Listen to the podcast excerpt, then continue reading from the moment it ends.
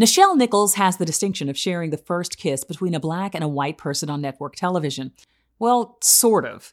An extremely awkward kiss that Uhura and Captain Kirk were forced into by aliens using telekinesis, but a kiss of sorts. And like a lot of groundbreaking moments in her career, it really didn't occur to her at the time that she was making history. As a matter of fact, the kiss wouldn't have happened at all if not for the intervention of the world's preeminent voice on civil rights. I'm Dara Starr Tucker, and this is The Breakdown. Nichelle Nichols, who played Lieutenant Uhura on Star Trek from 1966 to 1969, began her career as a singer and a dancer. She hailed from the suburb of Robbins, Illinois, just outside of Chicago, where her father was the mayor. Early in her career, she sang with Duke Ellington and Lionel Hampton's bands, and she eventually starred in several plays. Musical theater was in her blood. So when she accepted the role of Uhura on Star Trek, it was with the understanding that she would be limiting the range of what she was truly capable of. It was really just another job for her, at first anyway. Star Trek began in 1966 at the height of the civil rights movement, just a year after the Voting Rights Bill had been signed. Social mores were slowly beginning to shift, opening up a window for progressive writers like Gene Roddenberry to begin including black actors in their permanent casts. More and more frequently, they were able to tackle issues of race and prejudice with an extreme level of oversight from network overlords, of course, but the tide was quickly shifting. Now, despite the turbulent times, Nichelle Nichols said that she was treated well on set. None of the executives or her fellow castmates made her feel unwelcome, but she tells a different story when it came to the treatment she received on the Desilu lot where her show was filmed. She would regularly be harassed by a studio guard who wouldn't let her use the entrance that the other cast members used. She was often made to check in at the front desk as if she were a guest visiting the set. The security guard even lied to her at one point, telling her that she had been replaced by a blonde haired, blue eyed woman. She also said the person hired to take publicity stills of the cast often cut her out of group shots intentionally. She continually endured microaggressions like this, but she didn't want to give those folks the satisfaction of thinking that they had rattled her, so she never complained to Gene Roddenberry or anybody else. But in fact, it was all taking a toll on her. That and the fact that she felt her character, Uhura, didn't have enough to do, and she wasn't wrong. There were definitely conversations happening with network brass that giving her character too much airtime could upset viewers in the South. So for the first season, Uhura was mostly relegated to channeling hailing frequencies on the ship's bridge. She had also seen other cast members receive fan letters, but she hadn't received any of her own.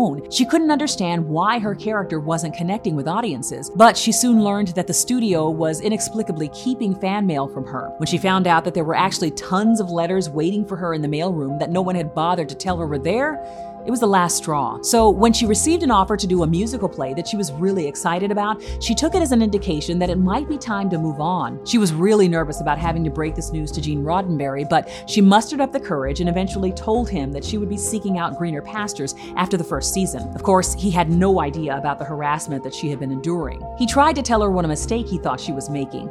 It's more than you think it is, he told her, but she didn't want to hear it. She finally laid her resignation letter on his desk and said her decision had been made. He told her to take the weekend to think about it and to come back on Monday morning and let him know what her final decision was. She walked out of his office assuming that she was on her way out, but fate had other plans. What she didn't know was that she would have an encounter that very weekend with what was likely the only person who could have convinced her to change her mind about leaving the show. Now, Nichelle had been invited to be the special guest at an NAACP fundraiser that Saturday evening. While she was seated at the dais before the event, one of the organizers came up to her and let her know that a huge fan of the Star Trek series really wanted to meet her. She got up, expecting to have a cursory exchange with a starstruck viewer, and, well, I'll let her tell it. I turn, and instead of fan, there's th- this face the world knows with this beautiful smile on it. And I remember thinking, whoever that fan is, is going to have to wait because Dr. King, Dr. Martin Luther King, my leader, is walking toward me. He proceeds to tell her what an impact her character has had on him and his family, and that it's the only show that his children are allowed to stay up past their bedtime and watch. She couldn't get out a single syllable. She was so taken aback. He continued to lavish praise on her, and she finally thanked him and started to tell him how much she was going to miss her co stars. With a great deal of consternation, he asked her what she meant. So she started explaining that she had an offer to do musical theater that she was really excited excited about. He didn't even let her finish the sentence. He told her that if she left, Roddenberry could theoretically replace her with anyone another white actress, a man, or even an alien.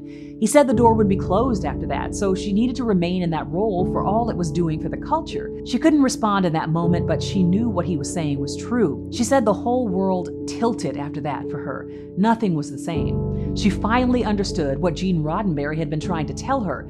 It was bigger than just her. Other than the Beulah series in the early 1950s, no black woman had ever starred in a network show, certainly not in anything other than a servant role. She was effectively going where no black woman had gone before, and it hadn't even occurred to her until that moment. She took Dr. King's words to heart and meditated on them that weekend. She was experiencing all sorts of emotions and struggled with her decision for the remainder of the weekend. She even experienced feelings of anger.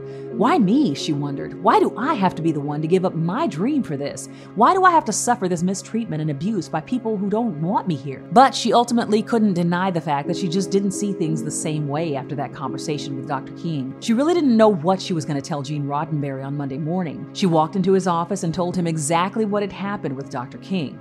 Gene breathed a huge sigh of relief and said, Finally, someone understands what I'm trying to do.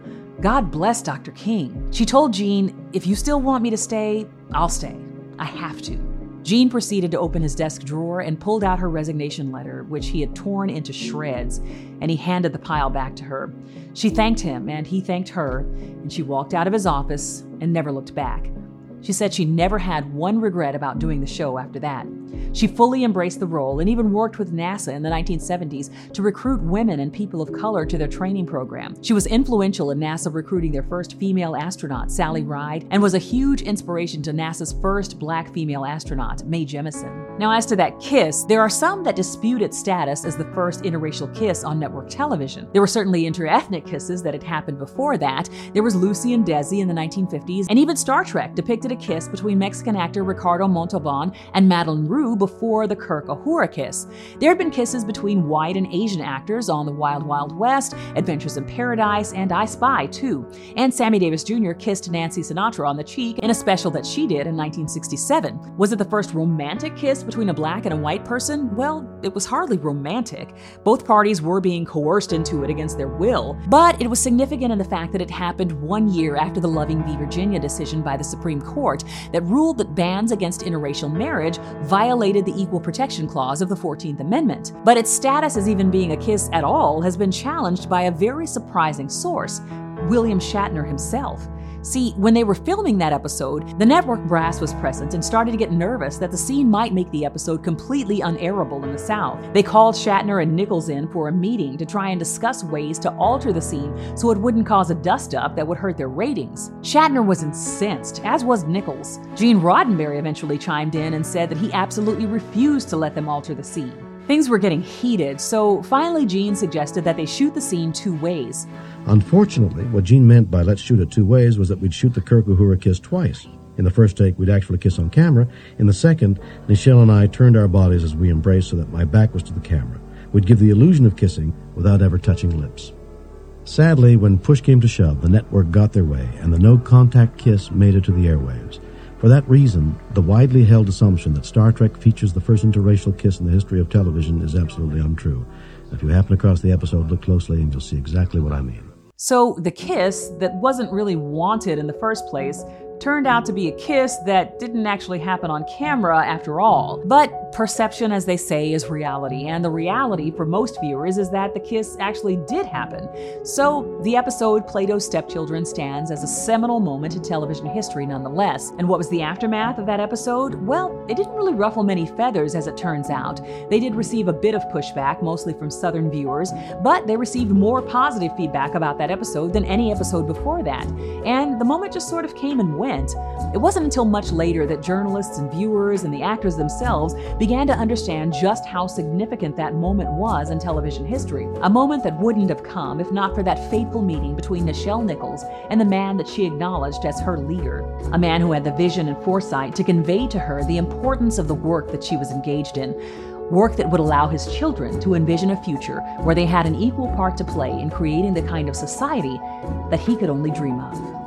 I'll be performing live in New York on the 11th of September and in DC on the 15th of October. Visit the link in my bio or the caption for details.